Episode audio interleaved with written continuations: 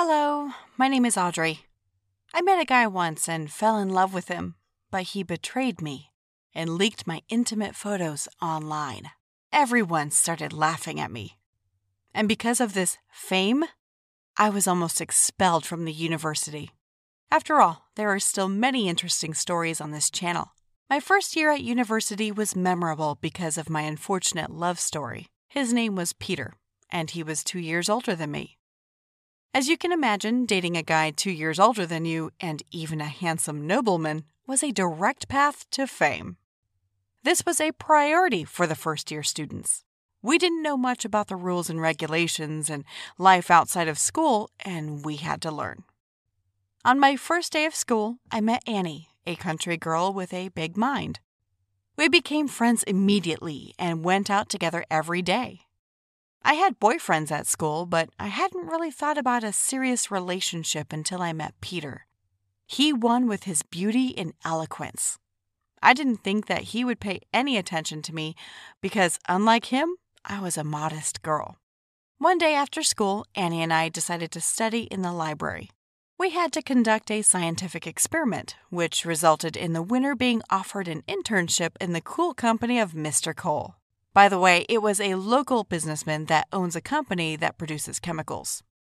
On their basis, more often made fertilizer for the soil. As you can imagine, getting Mr. Cole to work was like winning a ticket to a brighter future. He selected the smartest. All courses of the faculty were allowed to participate, so my friend and I also signed up.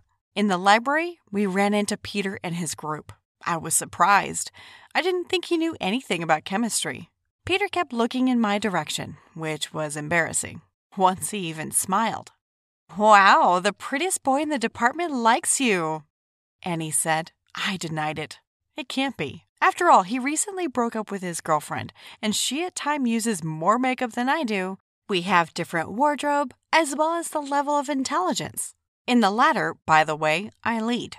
But in some ways, Annie was right. He was clearly paying attention to me. The gaze game lasted for a couple of weeks, and I was still shy of it and kept my head down on the floor as I passed. And once Annie got sick, and I didn't waste time and went to the library without her. I was busy collecting information and didn't notice how the street was getting dark. I quickly gathered my things and was about to leave when Pete came up to me. He was alone and asked where my friend was and what new things I had found in the textbooks for the experiment. To tell you the truth, I was taken aback when he came up to me and started talking to me. But communication was easy, and then Pete volunteered to walk me home. All the way, we chatted about me and him, about school and teachers. I was interested in getting to know him. The next day, when Pete met me in the hallway, he nodded. Anne was in shock, immediately pounced with questions about what she missed in one day. I strongly denied my attraction and Peter's interest because I still couldn't believe that he liked me. After school, he came up to me again and asked me to study with us in the library. I agreed and pretended to be ill and left, so we were alone. And this is how our regular communication began. Day after day, we spent more and more time together among the books, then Pete told me that his friends refused to participate in this difficult project, and I invited him to join our team. Anne didn't mind. From that moment on, we began to communicate even more closely. Unbeknownst to me, I began to realize that I could not spend a day without him. Feelings grew, but I only hoped it was mutual. On the same day, my hopes were answered. Pete invited me to dinner after class. I gladly agreed. I don't remember ever being so happy. He kissed me that night. I wanted to take off. Now the most popular boy is mine. In a couple of weeks, that contest was supposed to take place, and we tried our best to win it. Our top three by the end has become one of the leading. We didn't win, but we took third place, and Mr. Cole suggested that we finalize our project and present it to him in a separate order. Oh, there was no limit to happiness.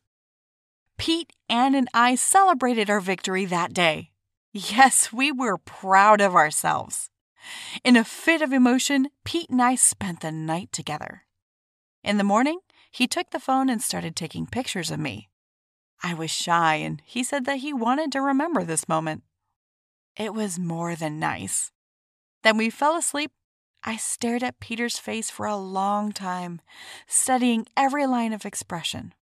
I also wanted to remember everything, every emotion he had, and keep it in my head. I never thought that such a moment would come in my boring life. But as they say, working together brings us closer. Suddenly, for a second, I imagined that soon we would appear in society together. He would introduce me to friends, and my heart began to beat. It was very exciting. I think I'm falling in love. In the morning, Pete walked me home, and I went to get some sleep. I didn't wake up until late in the afternoon. My phone was bursting with missed calls. It was Anne. As soon as I called her back, she screamed into the phone, Why aren't you answering? Where are you? Why are you silent? Immediately go to the messenger. She rattled. I connected to the internet and immediately received dozens of messages on my phone. I couldn't believe my eyes. My intimate photos were posted online. No, he couldn't do that. I said, barely moving my lips. Eyes filled with tears and hands trembled. I barely dialed his number. As soon as he answered, I was so hysterical that I couldn't even pronounce the words properly. And he just said that, thanks to my naivete, he won the project and the argument with his friends. How could you? You betrayed me! But Pete said he would never have met me if it wasn't for an argument with friends. I dropped the phone from my hand, so in an instant, I was a laughing stock. The next day, the rector called me into his office. He, of course, was also aware of what was happening. Since I was already 18 years old, he did not call the police without my consent, but since I undermined the solid authority of the university, he wanted to expel me. I begged. I asked them to punish me differently, but not to exclude me. In general, if a project that was in the top three, Peter and I would have been kicked out long ago. And in this case, we were given a punishment in the form of cleaning the faculty offices. Since then, I've made a vow never to let them take pictures of me or send them to guys again. As children, we were taught that good always wins over evil, that we must fight for the right cause. What if sometimes it costs us too much? One day I was stuck in an elevator and I heard two men talking. I witnessed a crime and it almost cost me my life. These two were trying to pull off a very mean business, and I was trying to fight with injustice. So our forces were unequal, and I lost. However, now I dream of taking revenge. My name is April, and I work as a journalist for one of the local newspapers in my province. I dreamed of my profession from an early age, having watched a lot of gorgeous films about journalists. This is not surprising. A journalist is a civilian, but at the same time, he has the right to be in many places without free. In addition, this job gives you great trips, meeting a lot of people, excitement, interest, and adrenaline. Today, you are meeting with the president as a reporter, and tomorrow, you will see the results of the autopsy at the morgue. My parents have always supported me, my mother once gave me a dictaphone. Ever since then, I imagined that I would become like Superman's girlfriend, Lois Lane, a brave journalist. I was the editor in chief of a newspaper in high school and in college, too. And then I swung for a job at a major newspaper, The Times. After I sent them my resume, they invited me for an interview. I was really worried because my dream was about to come true. On Friday at 1800, I was expected on the ninth floor in the office. After carefully selecting my clothes, perfume, and hairstyle, I put the finishing touch. I grabbed the recorder and went. It was my good luck charm. Arriving at the place, a chic high rise building opened up in front of me. A friendly doorman opened the door, and my Louboutins touched the expensive tile. I exhaled and pressed the elevator button, went inside, and watched as I gradually approached the desired floor. Suddenly, the elevator stopped and the lights went out. I almost lost my balance, but managed to grab the door. Damn! Stuck on the seventh floor. So, don't panic, I thought. I took out my phone, but I didn't catch the connection. I switched on my flashlight and felt for the elevator button. The lights seemed to have gone out all over the building. Hey, can anyone hear me? I'm stuck in the elevator! shouted me. The voice felt a touch of confusion, but my mind was still taken up. Yes, of course, we will definitely deliver the product on time. And rest assured, Mr. Sanders, you will get your 10%. This is a profitable and not dusty business. As soon as we ship fake cancer drugs to third countries, they will be bought up in bundles for a low price. And cancer patients would still not be cured by any medications. We will assume that we sell them not effective treatment cheaper than many others.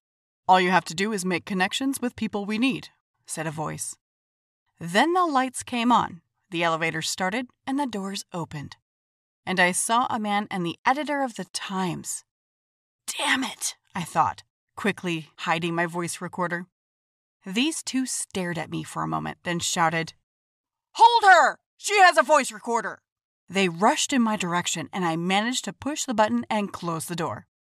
I couldn't believe it.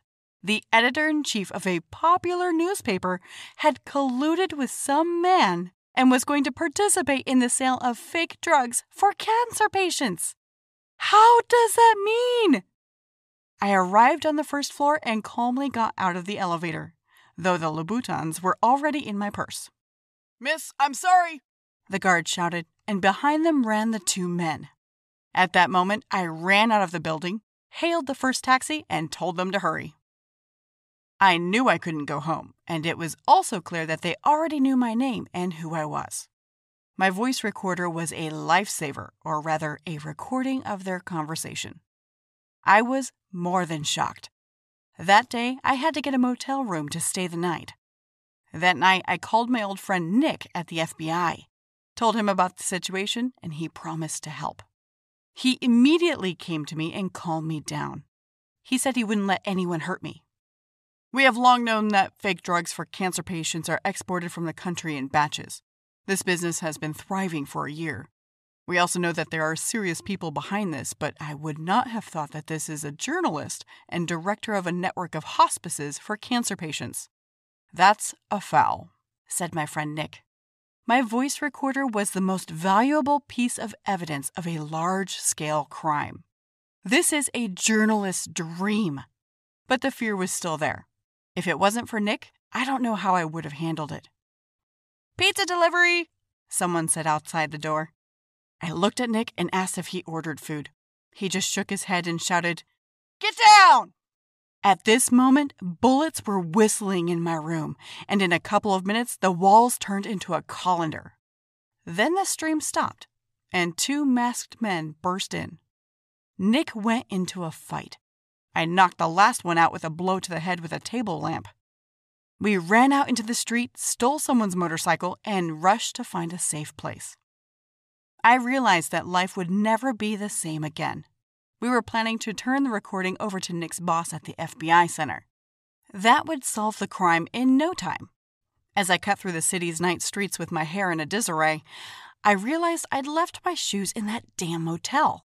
It was decided to meet the chief tomorrow morning. But in the meantime, we spent the night at his friend's house. The next day, when we arrived at the center, Nick and I went up to the right floor, he took a dictaphone and said he would be the one to talk to his superiors. I agreed willingly. We went into the office and Nick told us all the details, then handed over the recorder. His boss stood up and applauded me for my civic initiative. He wanted to come up to me and shake my hand, but he tripped over something. And damn it, if I were three times blind, I'd always know my Louboutins. I rushed to the door, but at that moment, Nick hit me on the head and I lost consciousness. This is called a conspiracy of big men, and in this, all the others are pawns. In general, about a year has passed since then. I was falsified the case and put in jail for allegedly fraud. And you know what? I still won't give up. Even though I'm behind bars, I'll be switching places with them soon enough. And the first thing I'll do is get out and work as a journalist. I woke up to a loud pop. Frightened, I called out for my boyfriend. Tom! Tom! But Tom wasn't there, so I had to find out what had happened. I cautiously looked through the window. I saw my boyfriend coming down the drain pipe, and some girl was loading bags into it. One of the bags burst, and our family jewels scattered all over the pavement. You can't imagine how shocked I was. Tom, what's going on? I yelled. The guy, meanwhile, jumped to the ground, walked over to the girl, and kissed her defiantly. Then he shouted, I used you to steal your family's money. The whole world came crashing down at the same moment. Tears rolled down my face. Stop. You probably don't know what's going on at all, do you? Let me start from the beginning. My name's Lissa. My parents own a huge factory, and we're rich. Very rich.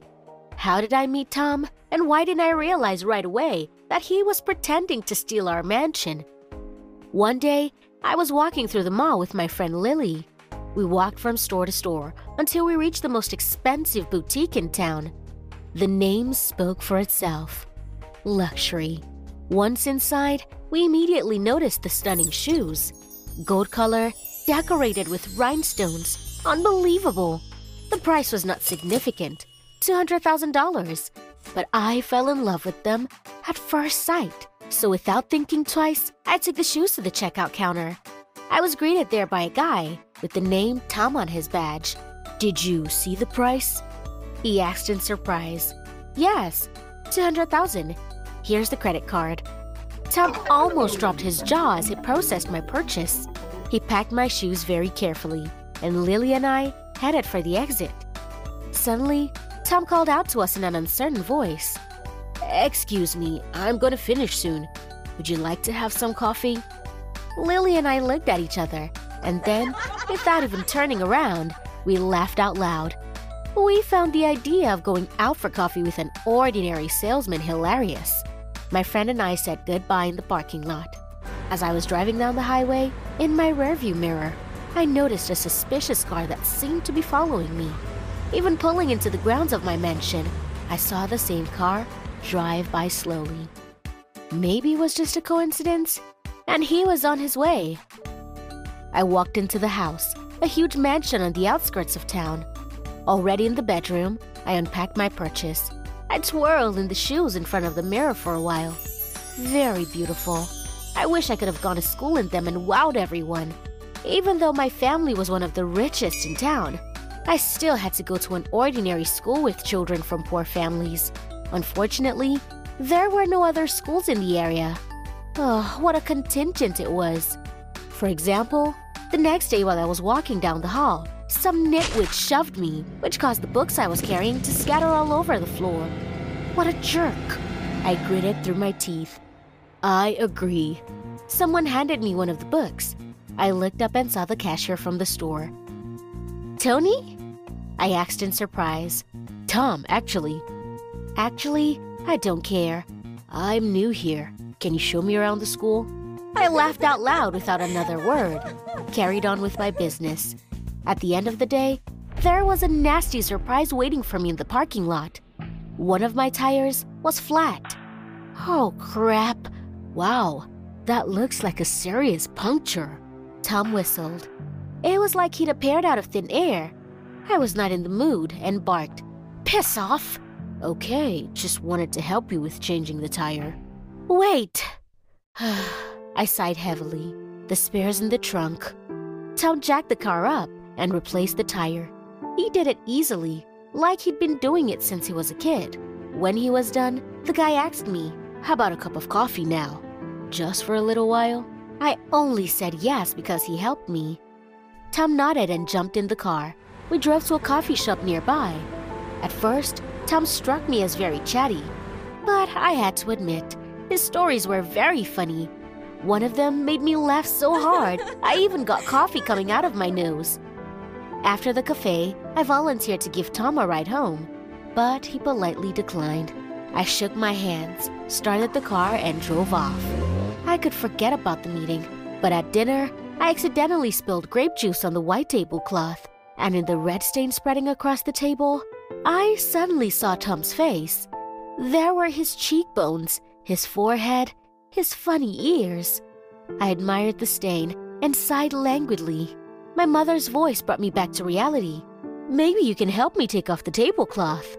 Okay, Mom. I spent the rest of the evening cleaning the stain and thinking about Tom.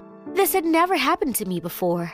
I think I'm in love. When I met Lily at school the next day, I told her everything. My friend frowned. That Tom came out of nowhere. Don't you think that's weird? You're right. I should have gotten some information about him. Lily was worried about me. She was my best friend, and she was the only one who could deal with my hot temper.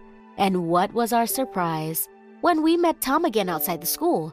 In his hand, he held a glass of coffee. Here, your favorite, with almond syrup. I remembered. The guy winked. Oh, thanks, but Lily and I have to run. I grabbed a glass, and my friend and I quickly left. I needed a break to find out who this Tom really was. So at night, I planned to check all social media and find out more about him, but not until after the gym, which I did every Wednesday. I stayed a little longer than usual that day. So, I had to walk through the dark parking lot to get to my car. Just when I was opening the door, I heard a whistle. When I turned around, I saw the figure of a huge boogeyman emerge from the semi darkness. He muttered, Beautiful car. Must be expensive. His stone gave me a good scare. I wanted to run away, but my legs stopped responding. I'll call the police. But it wasn't so easy to scare the man. He had already stretched out his arms to grab me. I squeezed my eyes shut with fear. But a few seconds passed and nothing happened. I cautiously opened my eyes and saw Tom. Next to the guy was the defeated boogeyman lying on the pavement. He was shaking his fist and screaming in pain. Come on, let's get out of here, shouted my savior. You. you saved me, I whispered. Tom put me in the passenger seat and he jumped behind the wheel. The car screeched out of the parking lot. I told Tom the address of my house. When we pulled up outside the mansion, the guy exclaimed, Wow, this house is huge. While he admired the mansion, I admired him. It was great that he'd saved me and brought me home unharmed. Tom started to say something, but I didn't listen. I clung to my savior and kissed him. Tom hugged me, and we kissed for a few more minutes. However, it was time to say goodbye. At home, I couldn't stop thinking about my Prince Charming, and I fell asleep with a smile on my lips. So, did you find out who Tom really is? Lily asked me the next morning. Yes, he's my hero, my savior. My friend was confused when she heard me say that, but I didn't have time to go into details. I wanted to see Tom as soon as possible. So, I invited him over to my house for dinner. Come over tonight, and I'll show you around the mansion. I'm sorry, but I'm not ready to meet your parents yet. He hesitated. Don't worry, they're gone for the weekend. Tom closed his locker, smiled, and nodded. In the evening, I met him on the doorstep, and we had a real tour of my house. We visited almost every room. But for some reason, that study interested him the most. He was looking around with a keen eye. He was especially interested in my dad's safe. Tom kept looking at it and then suddenly started asking strange questions. When did your mom and dad meet? When were you born? And your parents? I was glad that Tom wanted to know more about me and my family, so I gladly answered all of his questions. After the tour, I invited the boy over to the table.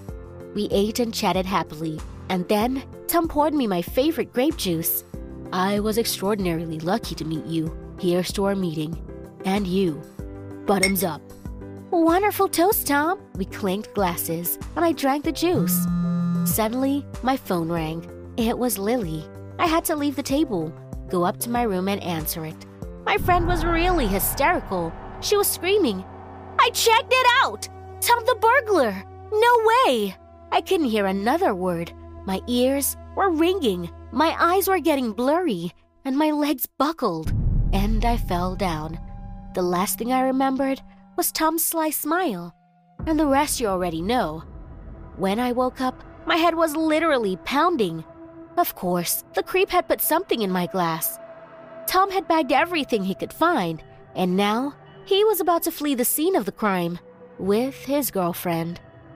I used you to steal your family's money. I felt so sorry for myself, but wanting to rip that bastard to shreds helped me pull myself together. Meanwhile, Tom and his girlfriend jumped in the car. I ran to my dad's office. The safe was open, and there were bills scattered around. So that's why Tom was asking all those questions. He wanted the password to the safe, and apparently, he had succeeded. I rushed downstairs to the main entrance, I opened the doors and saw Tom's car heading for the gate. Well, I'd have to give chase. I wouldn't want to give up everything that belonged to my family that easily. But the tire of my car was flat again. It was in the same place it had been in the parking lot. Now I knew. Tom had a whole plan to lure me into his web. He slashed my tire outside the school, and that bouncer didn't just show up at the gym. Tom had sent him too. That bastard had to do everything he could to get me to like him. Well, he succeeded. He had me wrapped around his finger so easily. I ran out into the road in a panic. But all I had to do was to watch the car leave the grounds of the mansion. Exhausted, I sat down on the pavement and wept bitterly. Suddenly, the sound of a police siren was heard somewhere nearby. This was my last chance to set things right. As I ran out the gate, I saw Tom and his girlfriend being detained by the police. Standing next to the police car was my Lily. My friend rushed toward me. Are you okay? I am now. Did you call the cops? Yes, right after the call. We hugged. I was so grateful to Lily for being there for me. You're lucky. The robber took a long time with the safe and didn't have time to get away, said the policeman who came up to us. Thank you, officer. I walked over to the patrol car. Tom was sitting in the back seat handcuffed. He looked at me with eyes full of hate. I smiled and waved. The police left, and Lily and I went back to my place to celebrate my rescue. By the way, that story had taught me something. After I'd almost lost everything, I realized that I was worthless on my own. So it's time for me to change. I'm learning to be kinder and better, and Lily's helping me do that. What life events made you change? It would be great if you could tell me your story in the comments. And don't forget to like this video and subscribe to the channel. Bye! I was sitting on the couch watching TV, and out of the corner of my eye, I noticed something flashed. A black shadow suddenly appeared and quickly disappeared somewhere in the back of the room. I got up and decided to look around.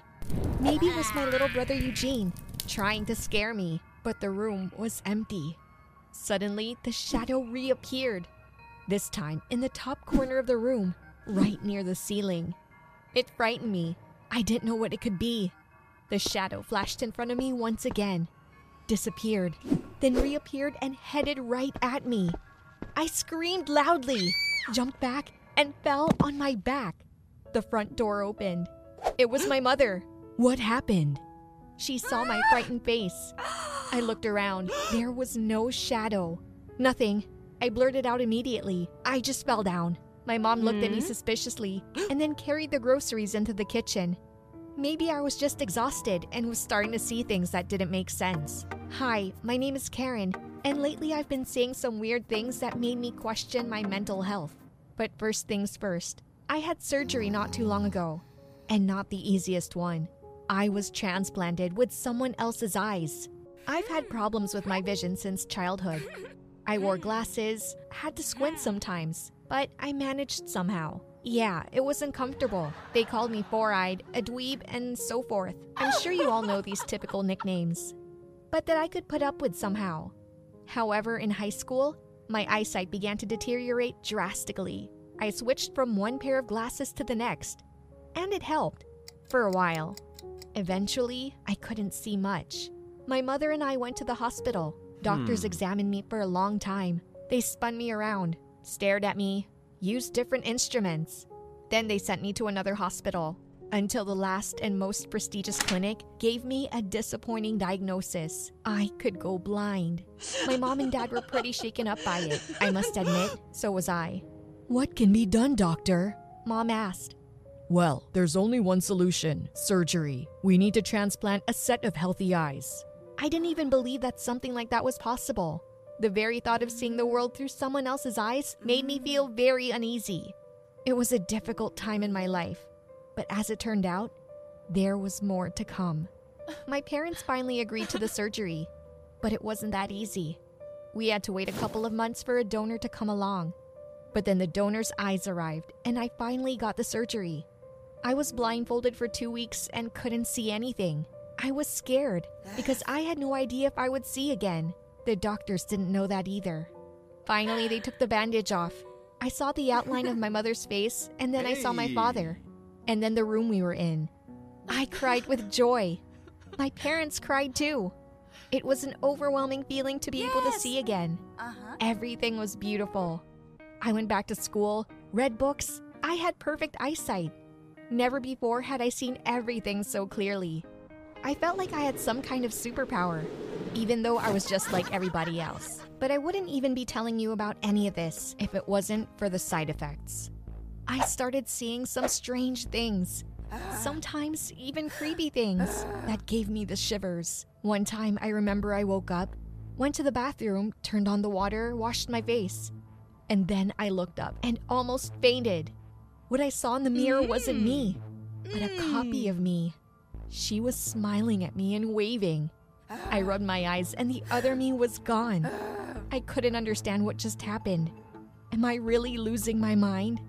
I wanted to talk to my parents, but I just couldn't find the right words. What if they thought I was insane? I didn't want to end up in the hospital, so I decided to figure it out on my own. There was definitely something going on with me, and it had something to do with my eyes. I figured there had to be some scientific explanation for it. So I went to the doctor hmm. who performed the surgery. Hmm? I asked him, Is it possible the eyeball is damaged and that causes. How should I put this? I hesitated. What? The doctor asked, Distortion? Strange visions? The man hmm? frowned. Let's examine you. He said after a long pause. I was again seated in that creepy chair. They attached some kind of machine to me, and the doctor examined my eyes for about 10 minutes. Then he declared, There's nothing wrong. I don't see any damage. Okay, it's probably just fatigue. If there's anything wrong, come back again. We'll help you figure it out. I, unsure whether to be happy or sad, returned home. Things didn't make more sense to me. So I decided to trace things all the way back to the beginning to find out whose eyes I got. It wasn't easy at all. So I asked mm. Michael to help me. Michael was a friend of mine. We took a sculpting class together for two years. We both hated it, so we soon became friends. At recess, I tried to explain to him what was happening and outline my crazy plan. It's not just some random specks. No, they have faces and they move. Creepy, like a horror movie. Wow, and I thought you were finally going to be able to live a normal life. I can see just fine, but not everything I see I like. So what are you thinking? Sneak into the clinic at night, locate my file, and find out exactly who my donor was. I could tell by the look on mm-hmm. Michael's face that he hmm. was fighting himself. Hmm. I don't know. It's kinda dangerous. And how do we get through security? We could come during the day, hide somewhere, and then come out when the clinic closes. Only after about five minutes, Michael said. Okay, let's go. I don't want you running around by yourself. The next day, we went to the hospital. We were walking down the halls, wondering where we could hide. I suggested, why don't we find a back room where they hmm? keep all the cleaning supplies and mops? Oh. Okay, Michael agreed. After half an hour, we finally found a suitable back room. While no one was looking, we snuck in and hid in the closet. The closet was hmm. cramped, so we had to stand there with our arms around each other. it's a little awkward. Michael said, Yeah. I agreed, but then I added, Shh, I think someone's coming. And indeed, a woman entered the room. She was folding something for about 10 minutes, and then she went out, and we were alone again. What do those shadows look like? What do you see? Michael suddenly asked, Well, I don't know. They're long with red eyes. Sometimes you can see the mouth. It's hard to describe. Some kind of black clots. I wonder what it could be related to. That's what I want to find out. Maybe something happened to the person whose eyes I got, and now I'm seeing all this. We stood in the closet for four hours. My legs were stiff. It was also stuffy. Finally, at 10 o'clock, the hospital was empty, and we crawled out of the closet, eagerly breathing in fresh air. We stretched our stiff legs and arms. Having come to our senses, we headed out on a search mission. At night, the clinic looked creepy. Everything was dark, with only a few dim lights on. What we needed was an archive where they kept all the patient's records. Surely my file would have some record of my donor. I already knew where it was, so we headed hmm. over there without looking in every room. Suddenly, something flashed in the distance. At first, I thought it was one of the staff. A guard, perhaps? I touched Michael's shoulder and said in a whisper, I think there's hmm? someone up ahead. I looked closer. It looked like a silhouette of a person. I can't see anything. Where?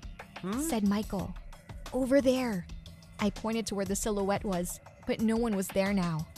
Where? I imagined it. Michael let out a sigh of relief and we continued on our way. The archive was on the second hmm. floor. We were on the third. After a bit of confusion, we finally found the right door. Is this it? Yes, I said. You just have to be quiet. The office was dark, so I switched on a flashlight on my phone. It was dangerous, but there was no other way. There were several shelves against the wall. It must be here, I said to Michael, and pointed to the metal boxes with the letters on them. Are they alphabetical? I think so. I need an R. Robinson. Hold the light and I'll look for it. I held the flashlight while Michael went through folder after folder. Did you find it? I asked, growing impatient. No, but He stopped, and then he called out loudly, There! Hush, they'll hear us! Suddenly, there was a noise in the hallway. I turned off the flashlight, and my friend and I hid under the table. The doorknob creaked, and someone came inside. A flashlight beam flickered across the room. You must have imagined it. Came the guard's voice. He shut the door. We waited until his footsteps faded, and I finally asked, Did you find it? Yeah. Michael showed me the folder. It said Karen Robinson on it. I flipped through the paperwork and made sure it was what we were looking for. I wanted to figure out on the spot, but Mike said, Come on, let's just take it with us. What? Yeah, and then we'll bring it back. Okay, I agreed. We'll read it outside. We left the office, walked down the hallway towards the stairs so we can get to the first floor and sneak past the guard into the street. Suddenly, black shadows appeared at the end of the corridor. There were many of them, an entire squad. At first, they stood looking at me. I froze too and couldn't move. Then the shadows lunged at me, and I screamed. Michael didn't understand what was happening. What's going on? He asked. I began to explain that a bunch of black monsters came rushing at me. I ran for the stairs. Michael followed me. I ran as fast as I could. We made it to the first floor. A guard suddenly appeared in front of us, but he was so frightened by my scream, he jumped out of the way. We made our way to the street and ran for another 10 minutes. Michael kept up with me. I turned around to see if the shadows were still chasing me, but there were no shadows. I stopped, and so did Michael. We caught our breath, and that's when the guy asked, Were there shadows? Yeah, maybe they're not real, but I didn't want to check. We stood by the lantern, and I opened the folder. I frantically read everything that was written about my surgery. When I got to the information about the donor, I immediately understood everything. They transplanted the eyes of a man who was being treated in a psychiatric hospital. He had schizophrenia and he was seeing terrible hallucinations. But I thought it had more to do with the brain than the eyes. Yeah, so did I, but who the hell knows? I have to show it to my parents. We went back home. Mom and dad were worried because I never came home from school, but I handed them the folder and pointed to the right document. I explained that I was seeing scary things and that it seemed to have something to do with my transplanted eyes. The next day, my parents made a scene at the clinic, complaining that they weren't informed who those eyes belonged to. They promised me a new hmm. surgery. Luckily, this time I didn't have to wait so long. I got the transplant the very next week. I never saw those shadows again, but the darkness still scares me, and I don't like to be alone in a dark room. What would you do if you suddenly started seeing strange shadows? Write your answers in the comments, like the video, and share it with your friends.